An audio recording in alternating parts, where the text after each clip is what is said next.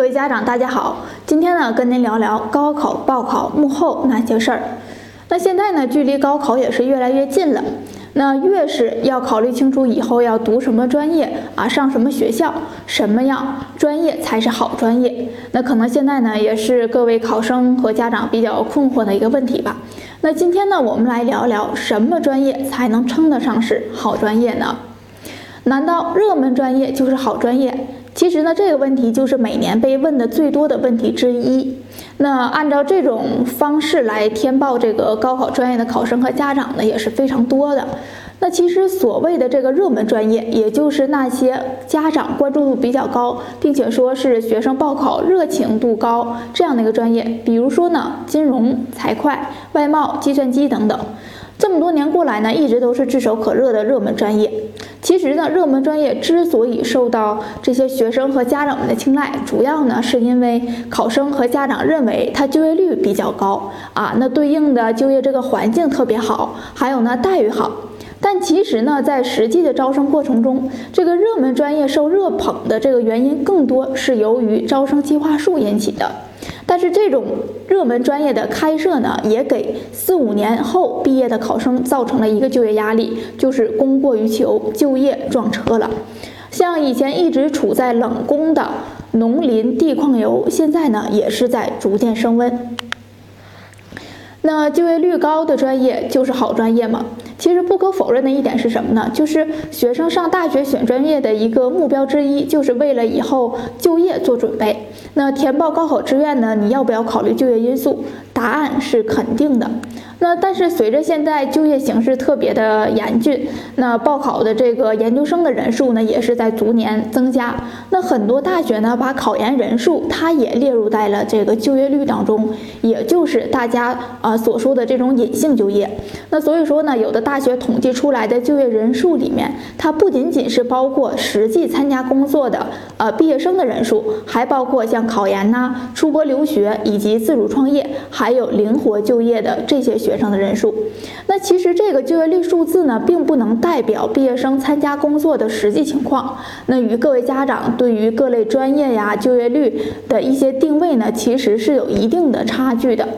那除此之外呢，我们学生和家长呢，在参考就业率这些数据的时候，还需要注意到一点，就是并非某所高校的就业率高，就代表它这所学校所有专业的就业率都高。还有呢，并非统计出来某个专业的就业率比较高，就代表这个专业在任何一所学校的就业率都高。再有就是，并不是每一个专业有了高的就业率，就代表毕业生的就业质量就非常高。那可能还有家长有这样的说法啊，他说高薪职业对应的专业就是好专业。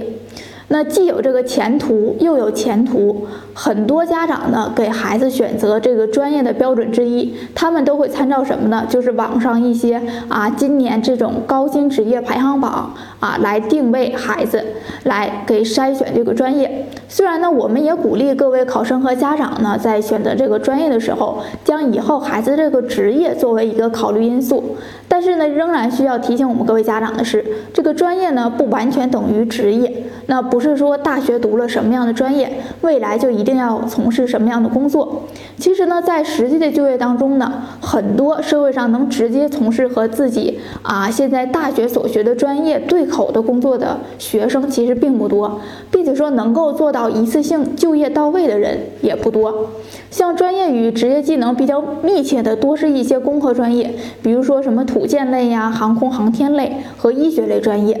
即使是这样的专业，其实就业率这个对口率达到百分之四十就已经是非常高了，并且说大部分专业这个职位职业定位呢，它是非常模糊的。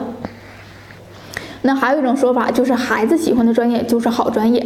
其实随着最近几年。近最近几年来啊，这个家长对于这个高考志愿的一个重视，那有些家长呢，对于孩子的专业选择也是比较开朗起来、开明起来，那尊重孩子的一个意愿。那有的家长说，只要我孩子喜欢、有兴趣学的，就是好专业。但是孩子喜欢的，真的一定是好专业吗？那我们曾经有一位这样的考生啊，平时特别喜欢上网，爱好玩网络游戏，于是呢，他在填报志愿的时候。父母呢和他自己都理所当然的选择了计算机专业，但是呢，他到了学校后却遭到了一些学习的障碍，主要呢就是因为他高中时期的数学与物理学的都不好，因此呢，在这个计算机专业课上是很难跟上这个老师的进度的。所以说呢，这个表面你的喜欢，并不代表完全等于你有兴趣能学好。那如果说你喜欢上网玩游戏，并不代表你爱好计算机科学，更不说明你可以当软件专家。